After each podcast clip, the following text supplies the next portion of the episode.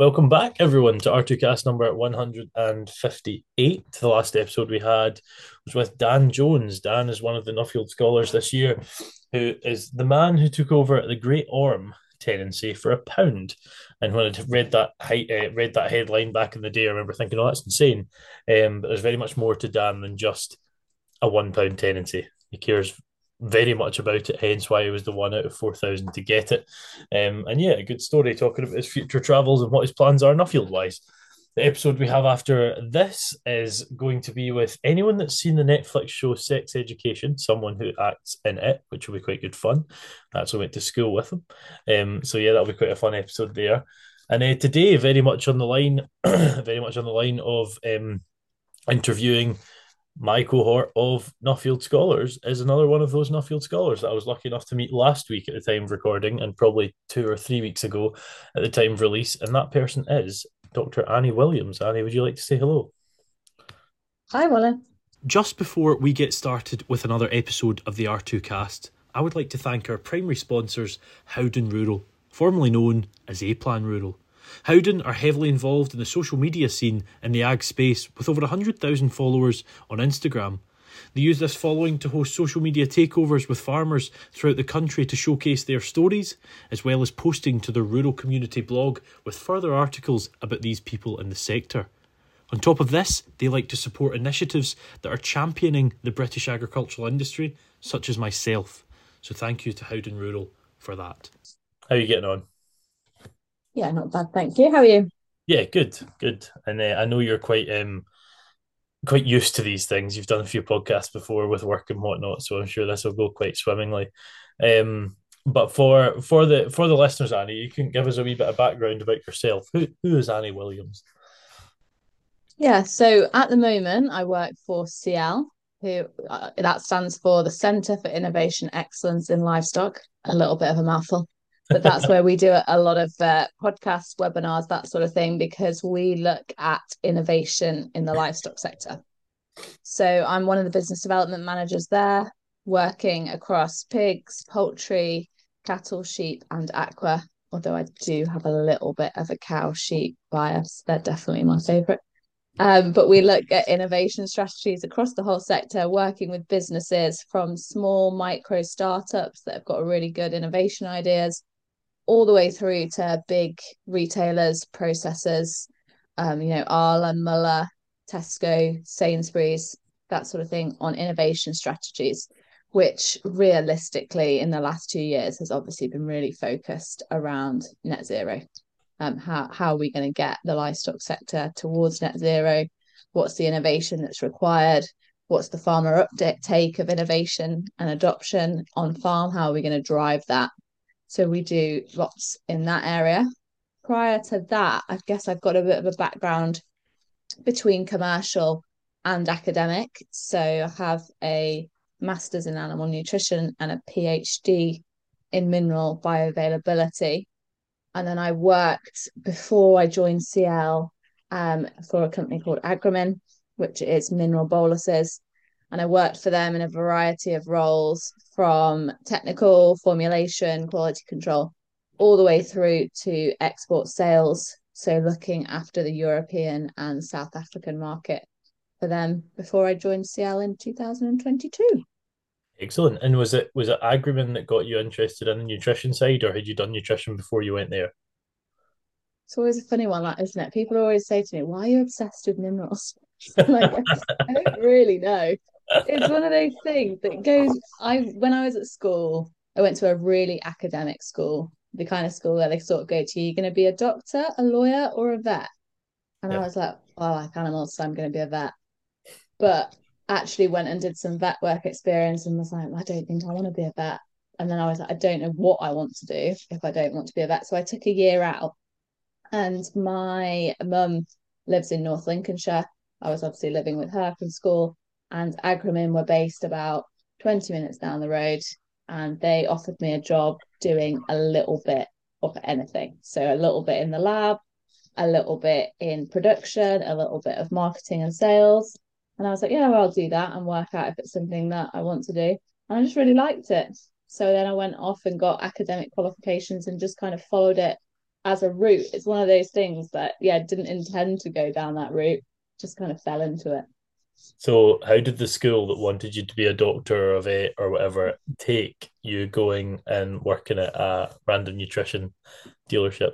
I, th- I think they were fine as long as you got good grades in your A levels. That was all right. Um, so yeah, I think think they were fine with it. so, if if you did an animal nutrition masters, what was your undergrad? My undergrad was in bioveterinary science, so right, like a okay. combination of veterinary and biology. Or at that time when I did it, what it was what when I did it at Liverpool, you did half vet modules and half biology modules, and it was literally a combined degree. You have sort of ventured around the country for university. You've not been one. Uh, you've not been to one for all three qualifications. You've been to three, haven't you? Yeah, I've yeah. been to. So I did my undergrad in Liverpool, my master's in Nottingham, and my PhD at Harper Adams. Liverpool, not right. Okay, yeah, yeah. yeah.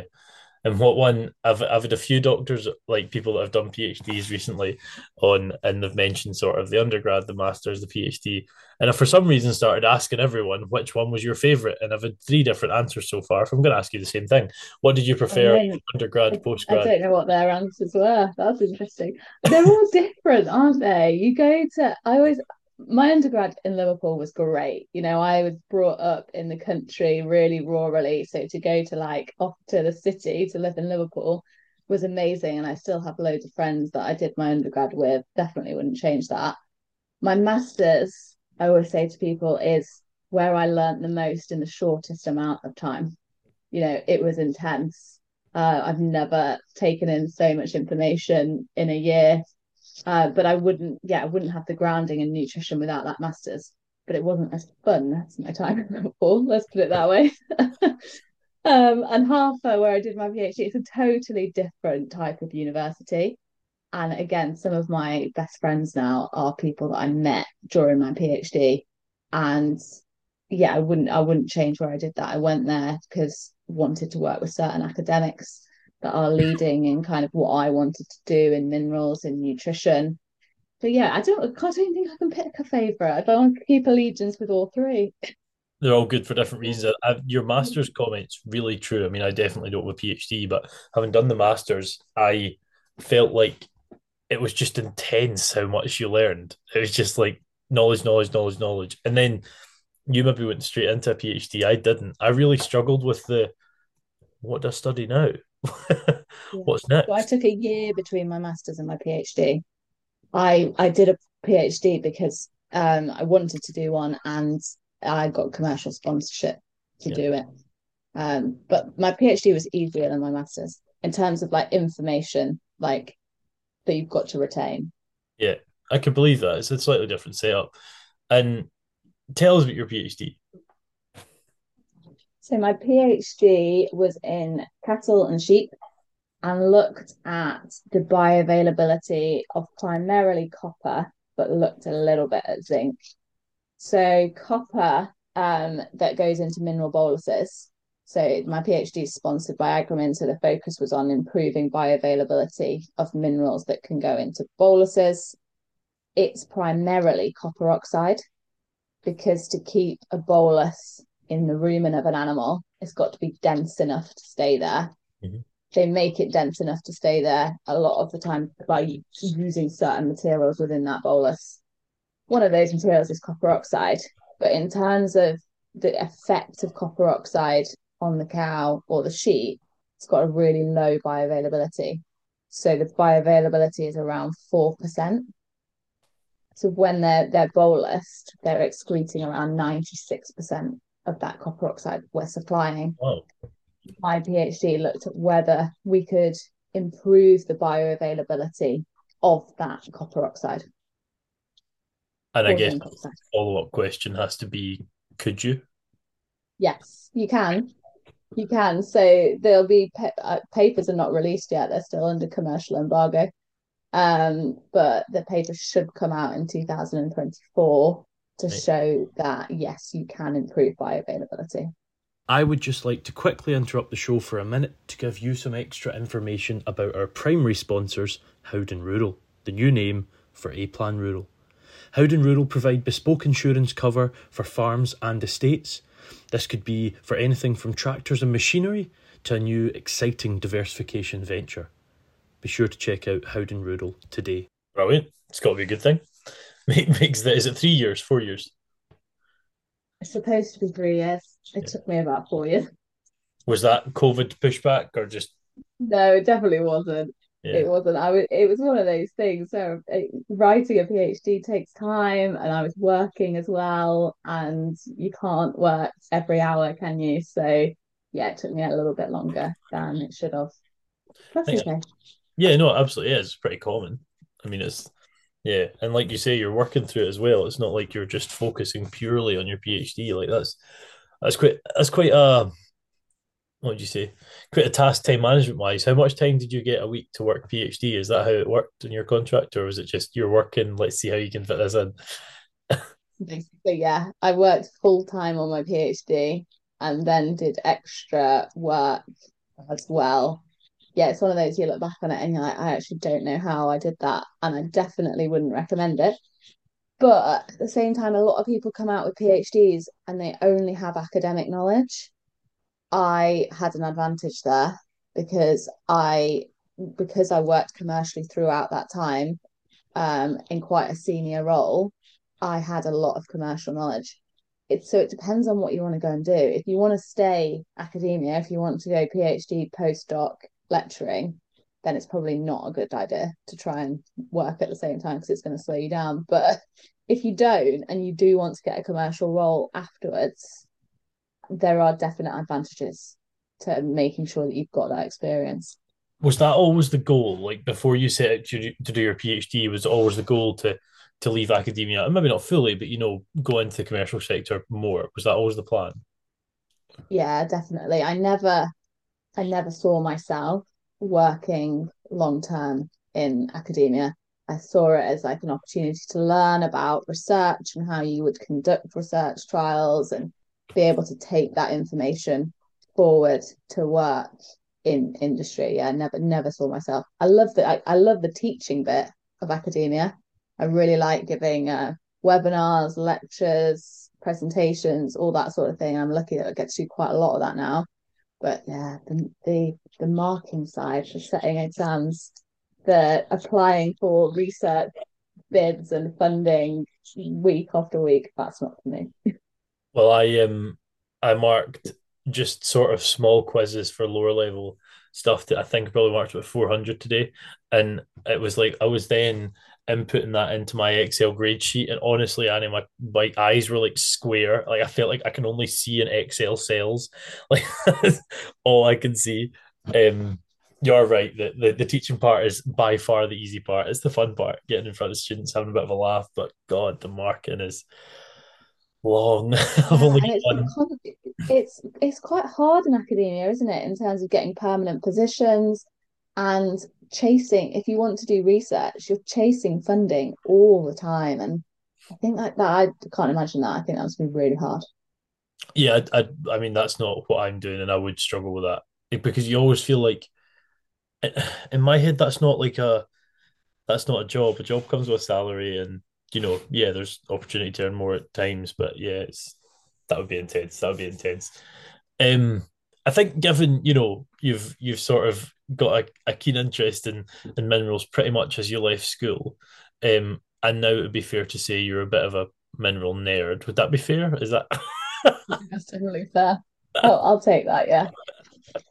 At, at, what stage did you realize, like, oh my, this is going to be my career? Like, minerals seems to be who I am now.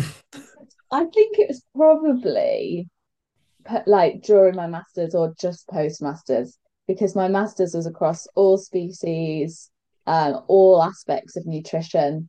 But I came out of my masters and went back working in minerals commercially, and I was like, I think you have this like almost moment where you go, actually, maybe I like this just because I'm good at it, which sounds awful, doesn't it? Because that shouldn't be the case. But one, once you've built up, it's such a complicated area once you've built your knowledge to a certain level, it all becomes so much easier. And then you realize, actually, I can, I can make quite a big difference here because my knowledge I've built on years and years and I'm good at advising people around what mineral they should be using.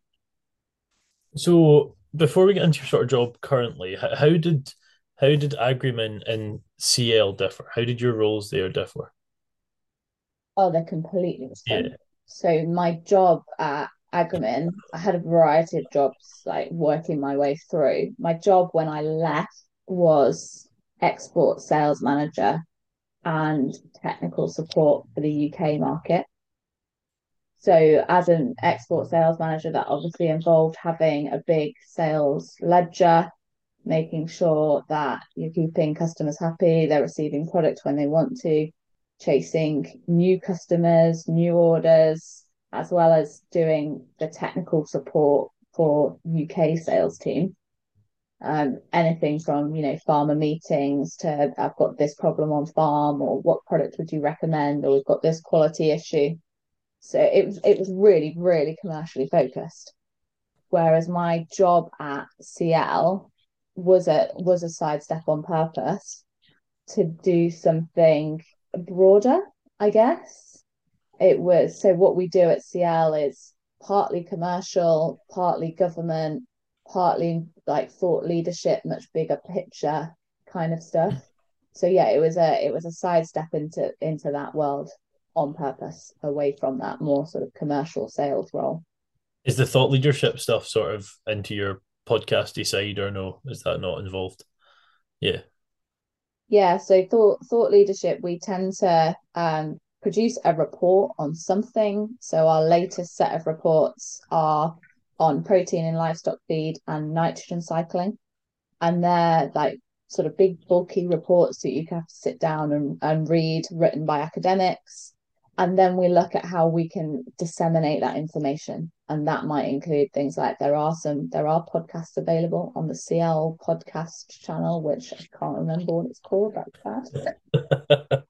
um, and we do webinars and we produce fact sheets, and you'll see us at agricultural events promoting some of the thought leadership that we do, get feedback from industry on their thoughts on it, what should we do next. Um, yeah, we work a lot in that area. So, purely from one of the chats in, uh, I think, is it CIEL Insights podcast? Ah, that's right. I was just checking it, just trying to find it out there as you're speaking. So if you're listening, you want to go listen to CIEL Insights podcast, go check it out. I'm not exactly precious over people listening to other podcasts. It's quite funny when people come on that have a podcast. I'm like, what's your podcast? And I'm like, are you okay with that? I'm like, yes. I'm, I'm not here to prevent other things going well. And I, I don't think I'm really in competition with CIEL. Uh, I think it'd be fair to say. Um, so yeah, if that's of interest, go check it out. You'd mentioned in the, the WhatsApp group chat that's becoming quite busy. I feel like there's always notifications, and everyone else that's very sort of active in it. Shout out the Harrys and the Sophies and the Jocks of the world. I apologise that I'm not. Um, I'm just terrible with group chats. But I noticed you'd said that you'd been to quite a few conferences. Now, the number you said seemed to be exorbitantly high. I didn't realize people did that many conferences. Is that a massive part of your job? Is that from a, a sort of knowledge transfer perspective?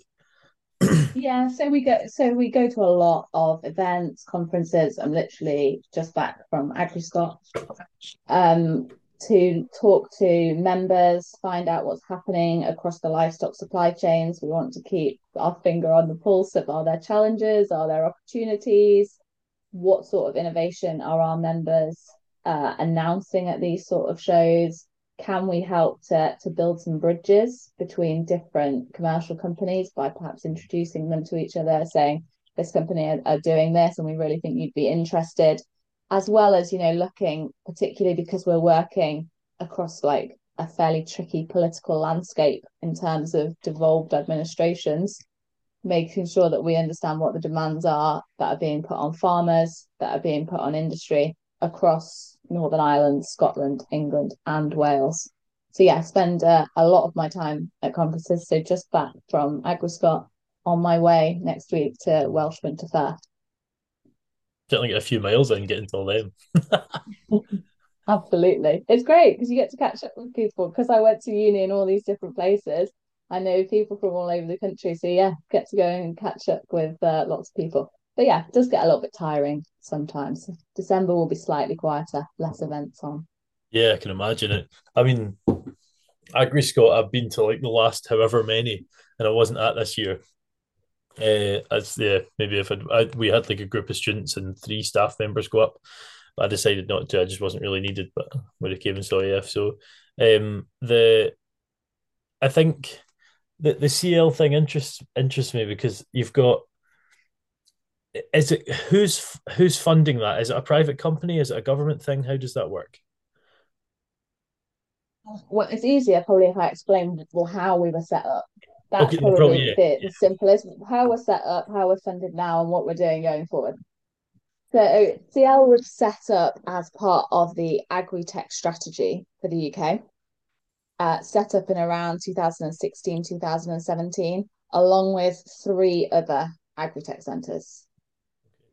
Um, so CIEL is the livestock specialists. You've got CHAP, who are the crop specialists. You've got Agri Epi, who are the engineering agri tech specialists, and Agri Metrics, who are the data specialists. All set up at the same time with the idea that they would drive innovation across those various areas in agriculture.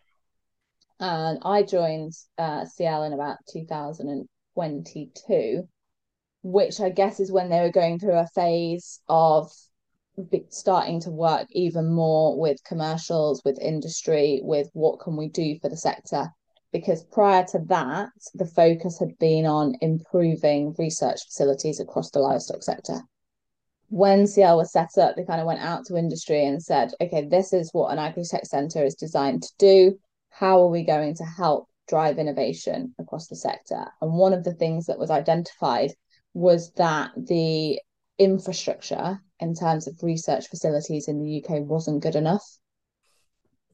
So from that period, sort of 2017 to 2021, CIEL went through a huge phase of investing. Obviously, unfortunately, this slightly coincides with COVID, which yeah. made it very challenging.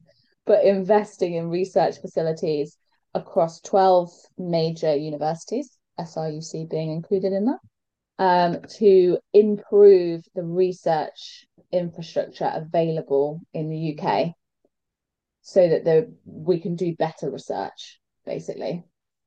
And this is all funded. So we're partially funded by Innovate UK, mm-hmm. partially funded by income that comes from our members, so our industry members paying to be a member of CIEL. Partially get um, money awarded from projects, whether that be grant funded or commercial. So they're the kind of like streams of income. And now I guess we've gone through that building phase of these research facilities and we're really focused on what can we do to deliver value, to deliver innovation to those industry members that are part of our network as well as facilitating um, academic members having connections with those industry members and making sure that the research that's being conducted is relevant really to not just to industry but to farmers on the ground and what they require. And we're just going through the process at the moment with Agri Epi and CHAP of a proposed merger taking place in 2024. It, it just sounds like these are all like sister companies anyway, so it seems to make That's sense. exactly it. That's how yeah. I always describe it. Yeah. the and and not the the metrics one, just the three. Not agrimetrics. Right. Agrimetrics are pursuing uh, a commercial route, whereas the other three are going to continue to pursue funding from innovation. And membership, what what's the the benefits of membership? Is that direct benefit or is it is it a benefit sort of just a, a greater good benefit, if you will? Membership. So how you're charged as a member basically depends on how big the company is.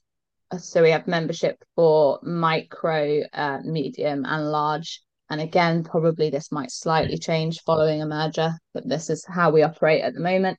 And you get access to an account manager. So one of the business development managers, I look after about 45 of our accounts and then we have other business development managers that look after the other accounts. And we work with those businesses on a fairly bespoke basis. So each of them demand different things. Quite often for like smaller micro organizations, what they're asking us for is knowledge about the livestock sector. So quite often they've come from, I don't know, they've got a really good idea that's come from another industry that they think could be applicable to the livestock sector. And we help them to understand that landscape of where that product might fit, how the supply chain works. Clearly, like if you're going to pursue something in poultry, that's a totally different supply chain. So if you're going to pursue something in dairy, so we help them understand that landscape, help them do some networking, uh, understanding who they might start to collaborate with, that sort of thing. With a lot of businesses, we're working with them directly on projects. And again, that could be grant funded. So that could be some of them. We're seeing big pots of money available for agricultural research at the moment, particularly around net zero. So we'll be like working with a lot of those companies on active projects or applying for funding. We do a lot of project management, a lot of knowledge exchange within those uh, projects, as well as helping people to put some bids together. Um, so helping them say, well, yes, we think that that's got legs and it, there, there is an opportunity for that, or actually, you know, somebody's already doing that, or it's not such a good fit for this funding profile.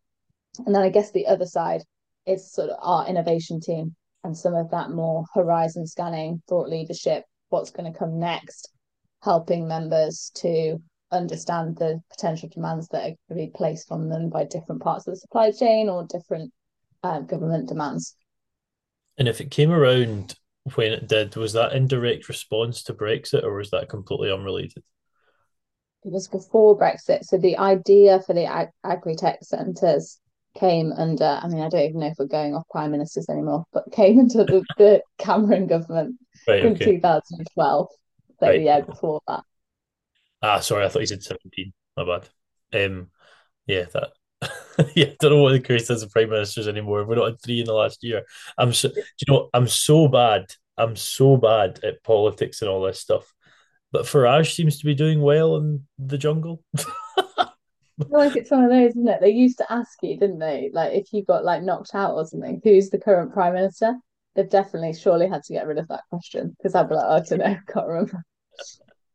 I actually, someone around the time, what was it? It went Johnson and then Truss for like four weeks, and then Sunak, who's still. And I remember someone asked me, I think it was Michael Blanche, ex Nuffield or not ex, not ex, never ex Nuffield scholar.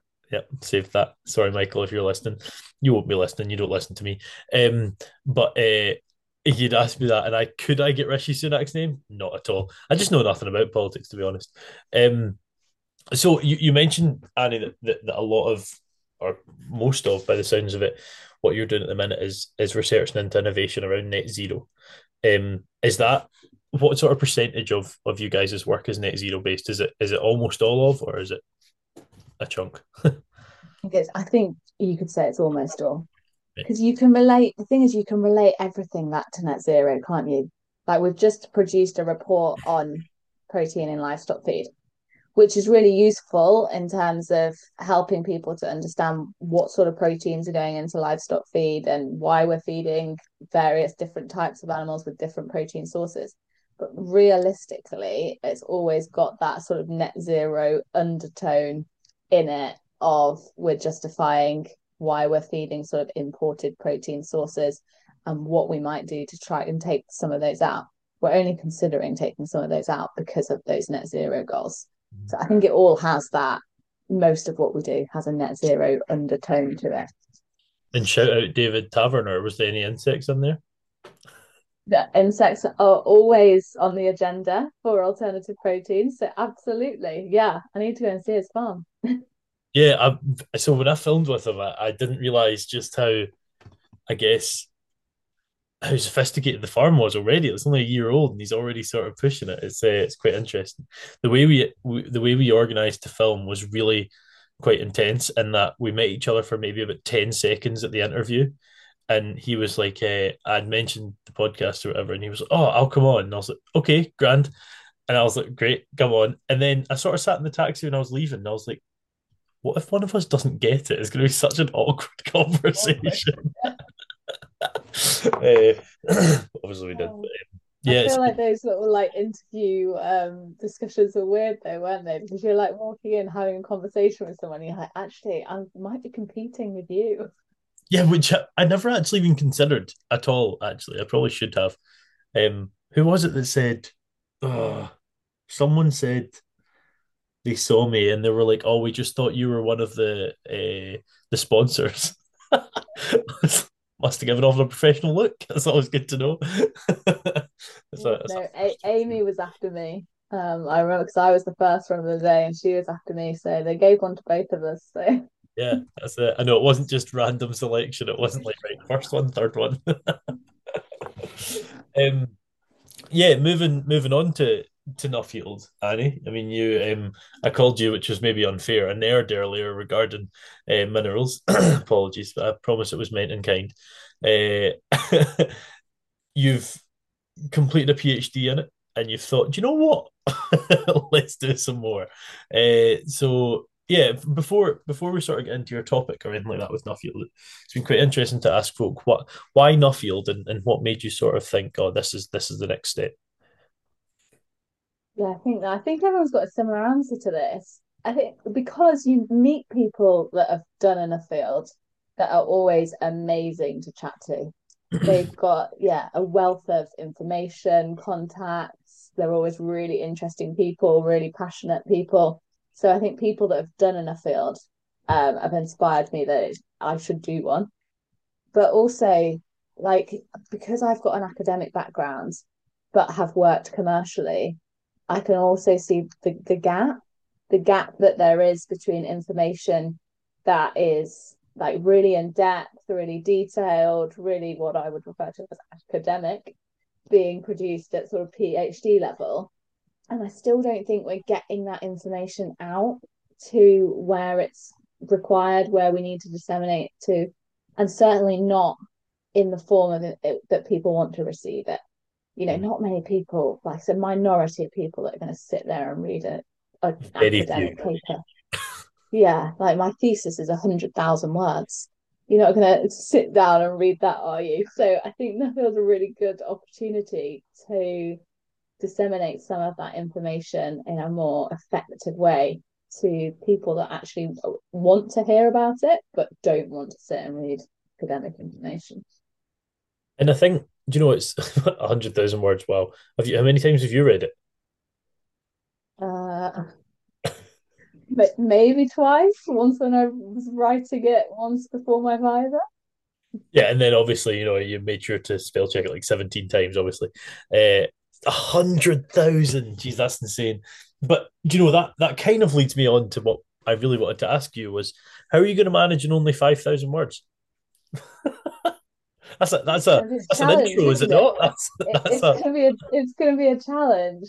I think I'm just gonna write, and then at the end I'm gonna edit. So if you end up with like fifteen thousand words, I'm just gonna edit a load of words out at the end. I think it's good. It's good to um, practice that sort of thing and practice not waffling on or having to write in such an academic style. I think that's a nice thing about an Nuffield report. It doesn't have to be written like an academic paper is, it can be written in a much more friendly way, which hopefully will take some words out. I actually struggled at first. I had a really journalistic form of writing. Um, yeah, I struggled with academic things, I guess, and then now here I am marking dissertations. It's all sort of full circle.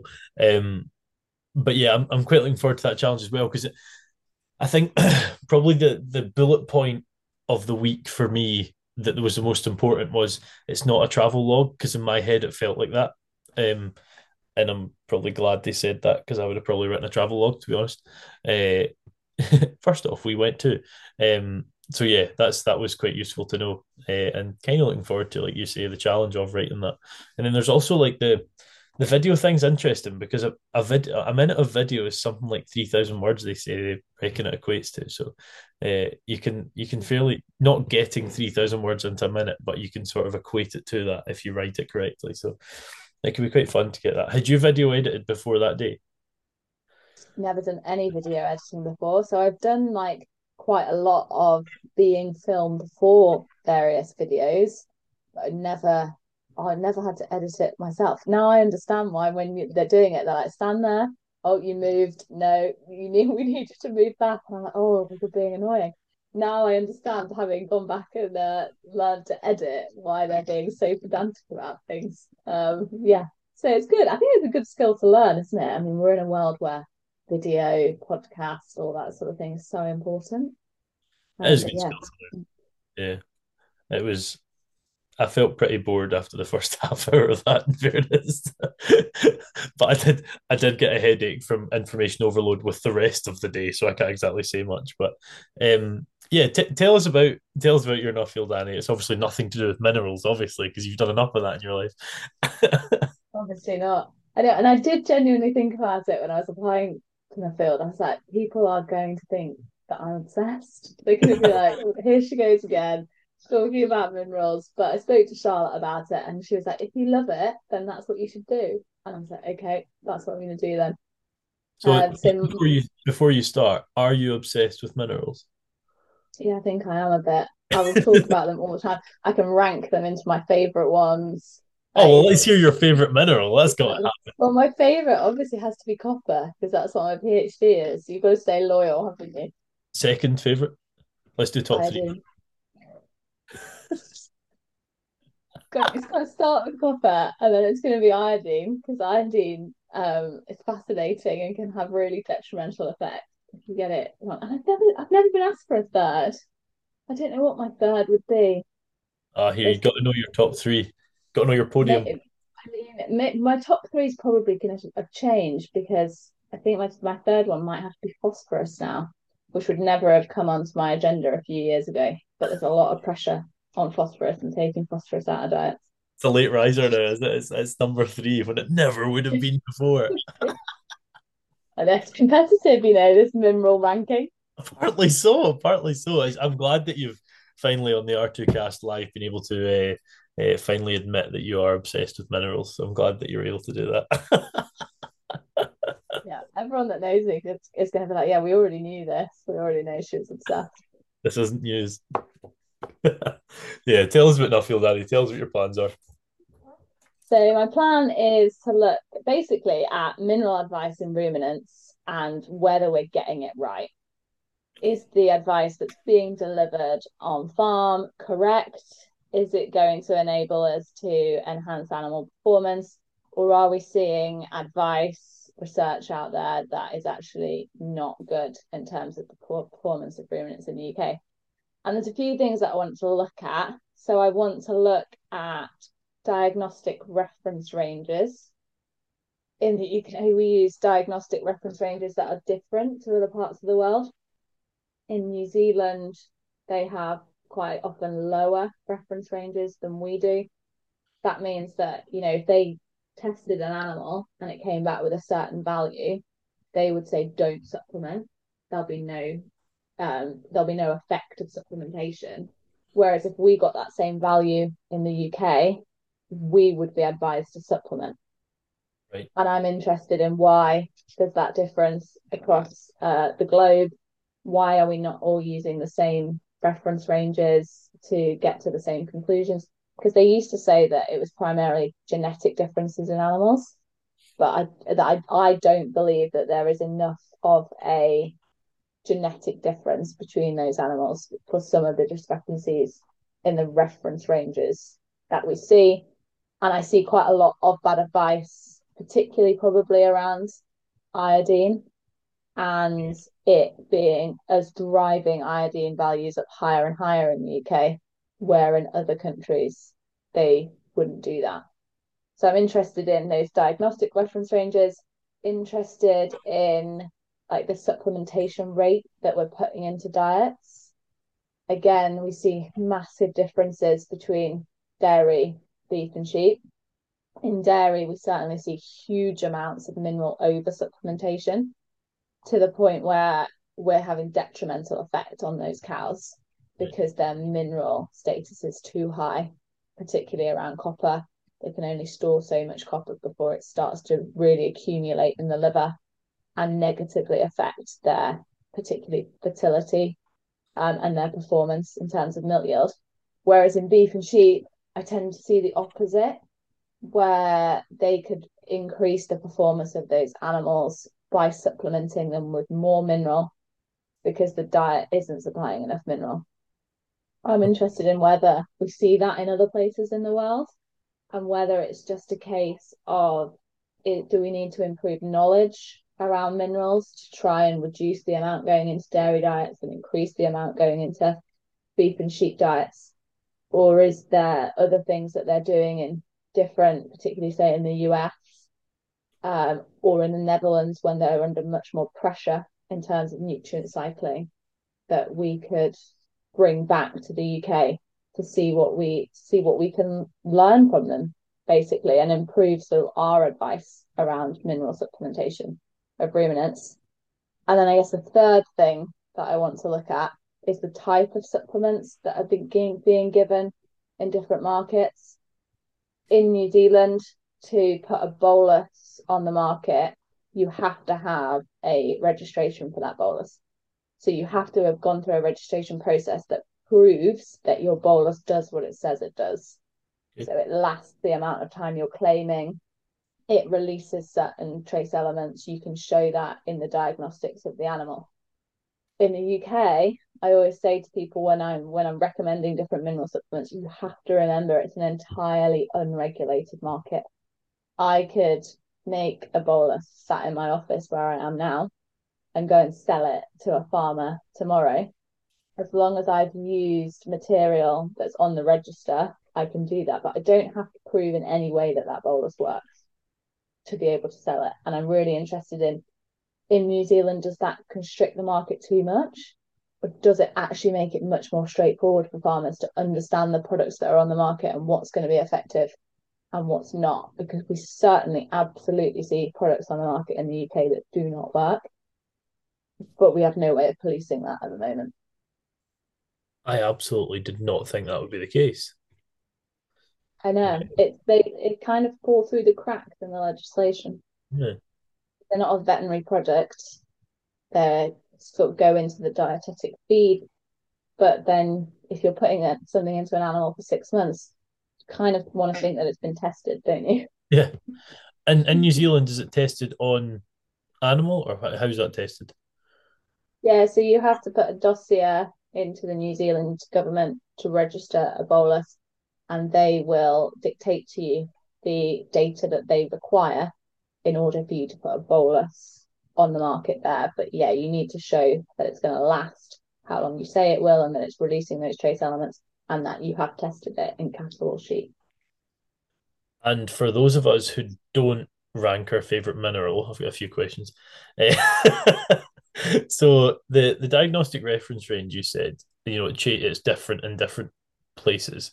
In my head, hearing that, and this could be entirely wrong, that's money driven, or is is that unlikely? It just seems like if you can, let me get this right, open the range that allows what you can sell, animal pharmaceutical companies make more money. I actually genuinely don't know the answer. I don't know where those those historic reference ranges, because a lot of them have been in place a long time. Right. I don't know where they originally came from because so for like they, they are really extreme for iodine. Um, in New Zealand, they would say if it's above 45 micrograms per liter in the blood, then it's sufficient. Yeah. We say it's got to be above 105 micrograms per liter. So it's more than double in terms of what we're saying is a sufficient reference range. And that's probably the most extreme mineral in terms of the difference.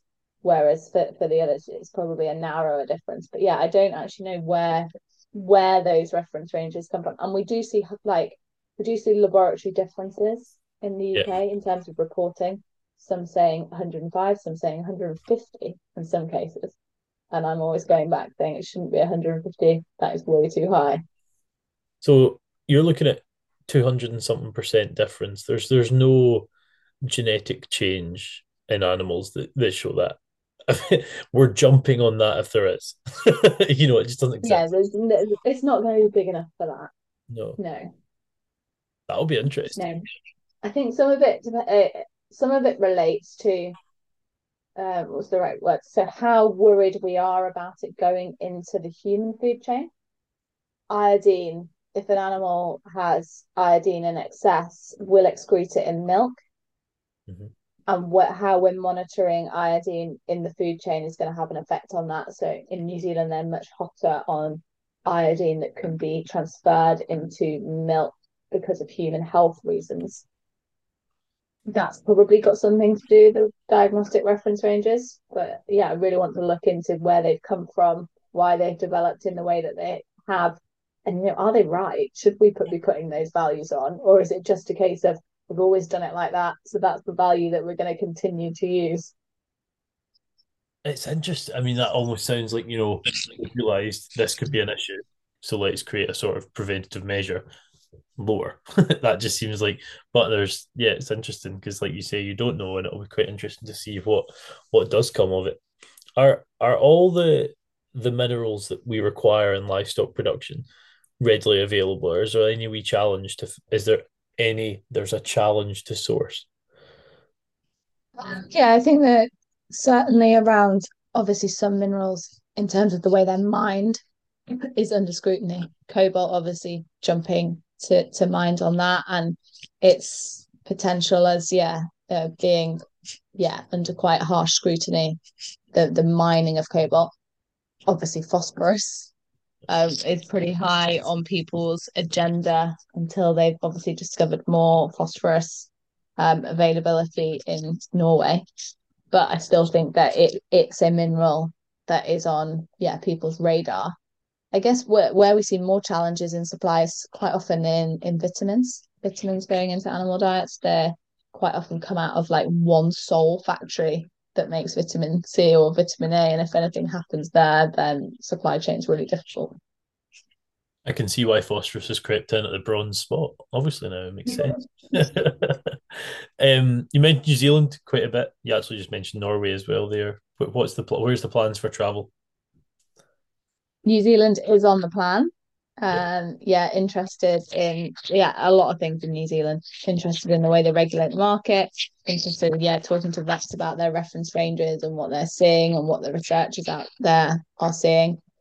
Um, Norway is not on the plan. I I did spend a lot of time in Norway when I was work, working in export. Right. Um, so I've tried to go to places that I didn't get to spend a lot of time. So the US is on the plan. Um, a lot of the mineral equations for how we calculate mineral going into animal diets come out of US research institutes, so there's major agricultural universities over there. Interested in talking to those universities, but also going out and seeing. I think the US that the way they farm over there is just fascinating. Yeah. I really want to go out and see that on the ground and what's actually going on and they have some tighter restriction than we have in some areas, but some much more openness in other areas. So in terms of minerals, they have really tight restriction around selenium that we don't have. Um, interested in what effect that has.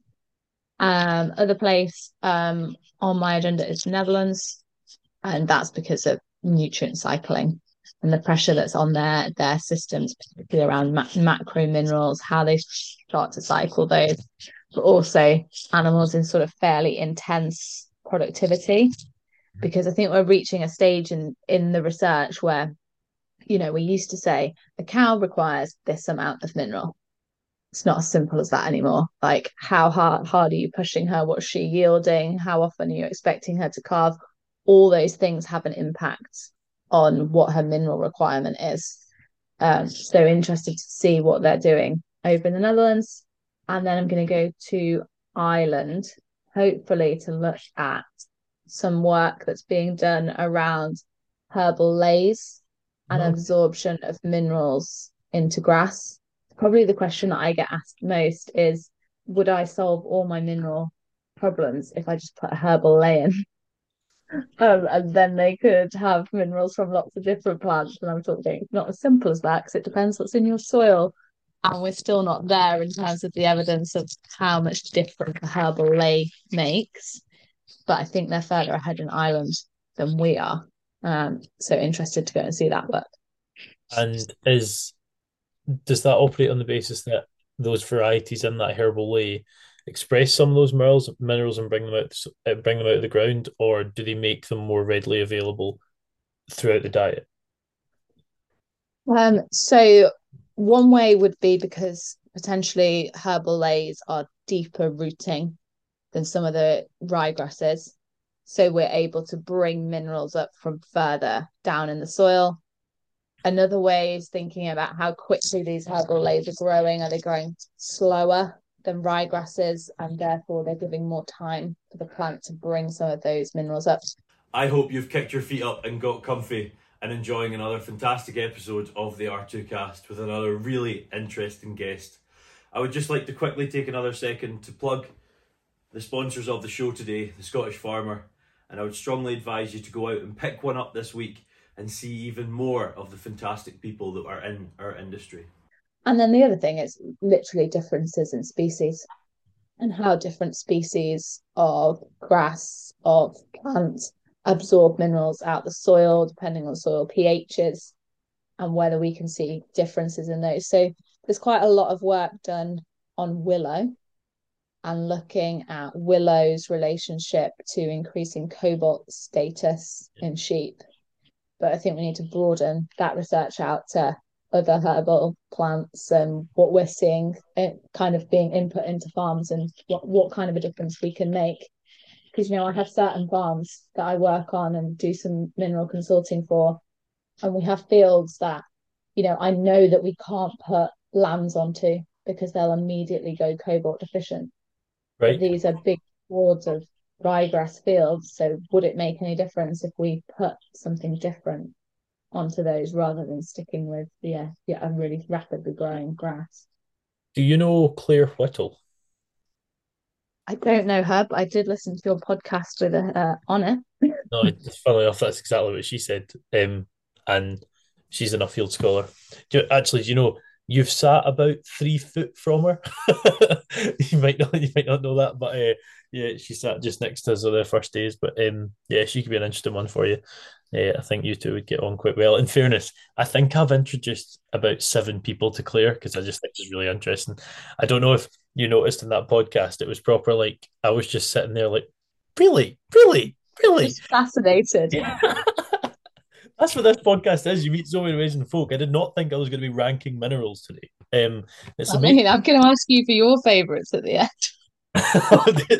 I am going to have no reason as to why I choose the ones I do, but I'm just yeah. With uh, we'll pretend I know what I'm talking about. But um, no, it sounds good. So was that five countries? Four, four countries.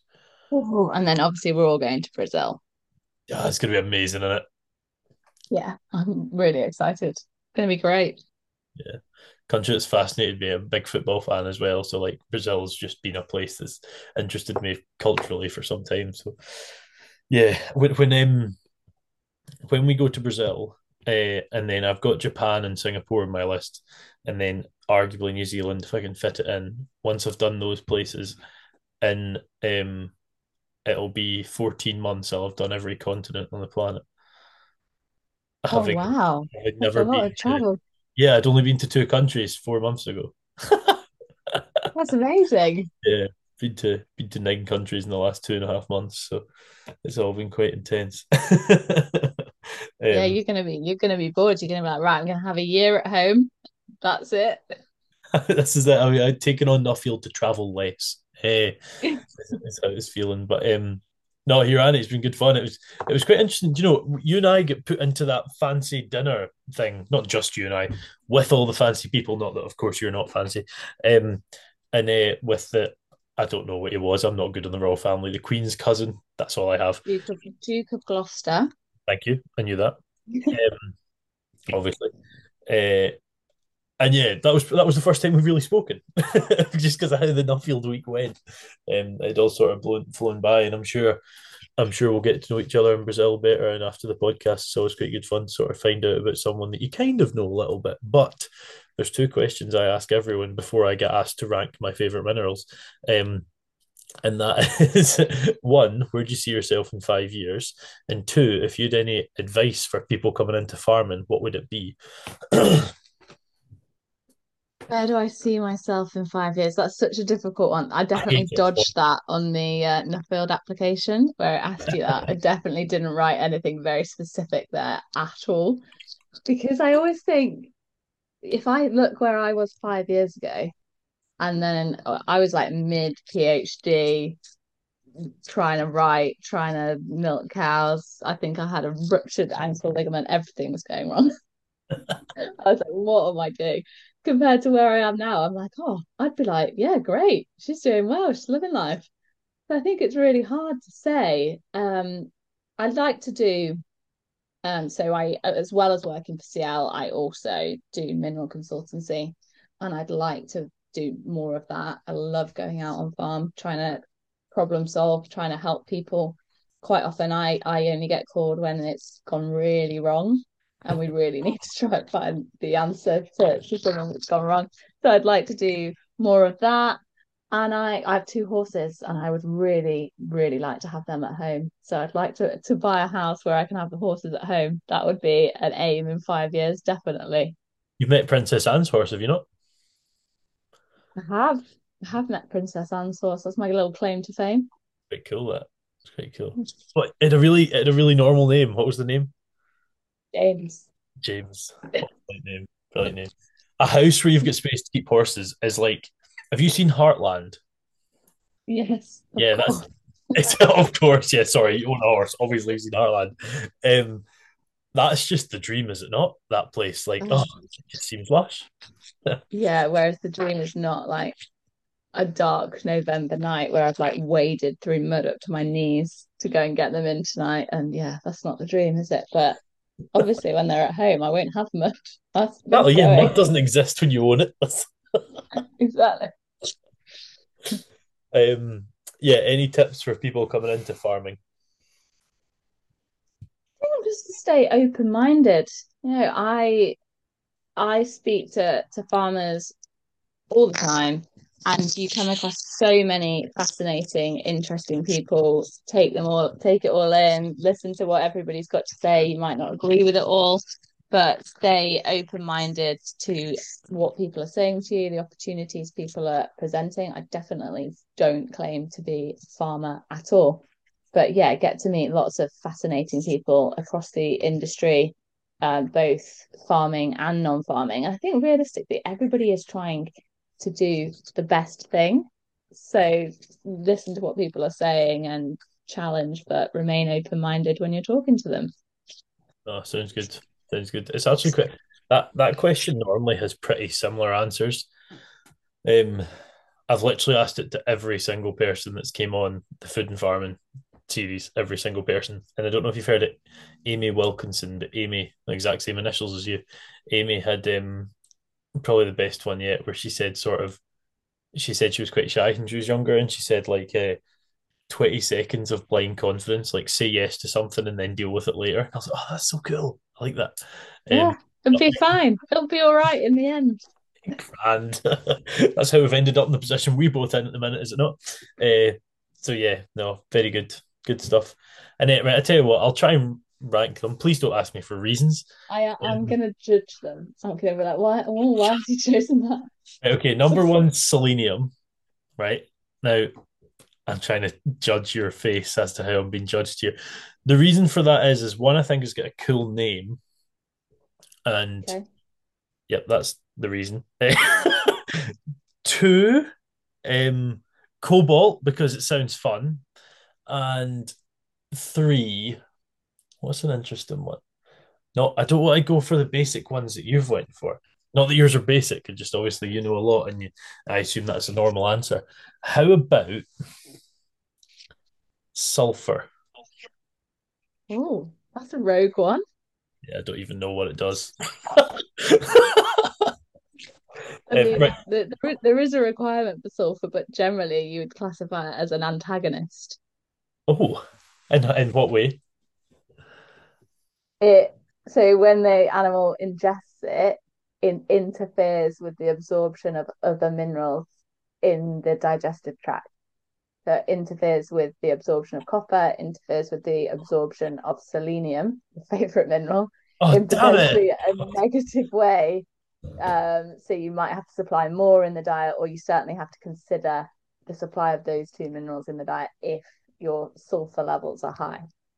In a mono- So don't change your mind. You stick with stick with it. Absolutely not. These are my favourites ever. Um, in a monogastric system, am I not right in saying sulfur makes water more available?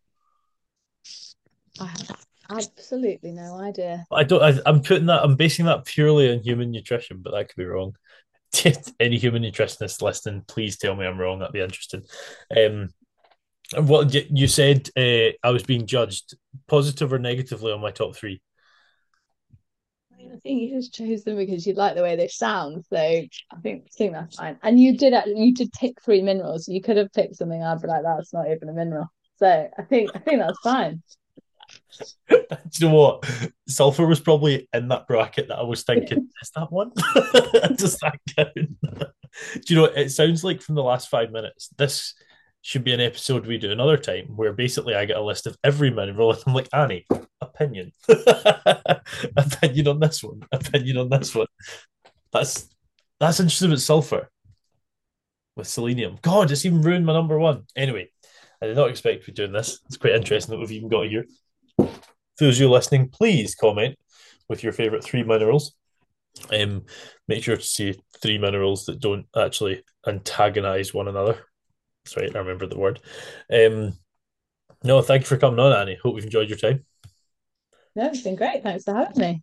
Oh, it's been a pleasure. It's been a pleasure. It's been one of those ones where there's quite a few of these episodes now, in fairness, where I bring people on and I'm like, don't really know what I'm talking about. Just going to try and guide the conversation and let you do it. um, so no, That's fine. I feel like that's fine. You've got a PhD. You're used to that. Uh, so yeah, no, it'd be very good. Pleasure having you on, and uh, I hope everyone listening. I hope you've enjoyed. Um, that's been number one five eight with Annie Williams. Um, next episode, as I said, more of the All In series. We've been away from All In for a while. I'm not actually sure. I haven't filmed this episode yet. I'm not sure if Ed's going to be there. Ed is currently. Oh my god! I didn't message him. He will be out of his now. He'll be out of his operation where he had a broken face, literally. Bonus snapped here and bonus snapped really near his temple. So um, yeah, it's like proper dislodged. It doesn't look good. So I don't know if Ed's going to be there for the Chris episode. I've told him he shouldn't be, but he seems to think he's going to manage. We'll see how it goes. Um, luckily, there's no video. Uh, there's a face for podcasting now with that injury. Sorry, Ed. Um, but yeah, Chris Jenks. So anyone who is a Netflix fan, he's on. What's the other show? Um, oh, begins with V. That's terrible. I don't know. I don't watch TV. He's on Sex Education, which was pretty good back in the old lockdown days. The All In series is going quite well. We have just, and I don't think I've said this in a podcast, and I'm so excited about this, just organised to have Gunnar Garfors on the podcast. Now, I'm going to guess most of you don't know who that is, but Gunnar Garfors is currently in Gabon, an interesting country in itself. But the reason Gunnar is coming on is because he's been to every single country on the planet, not once, but twice.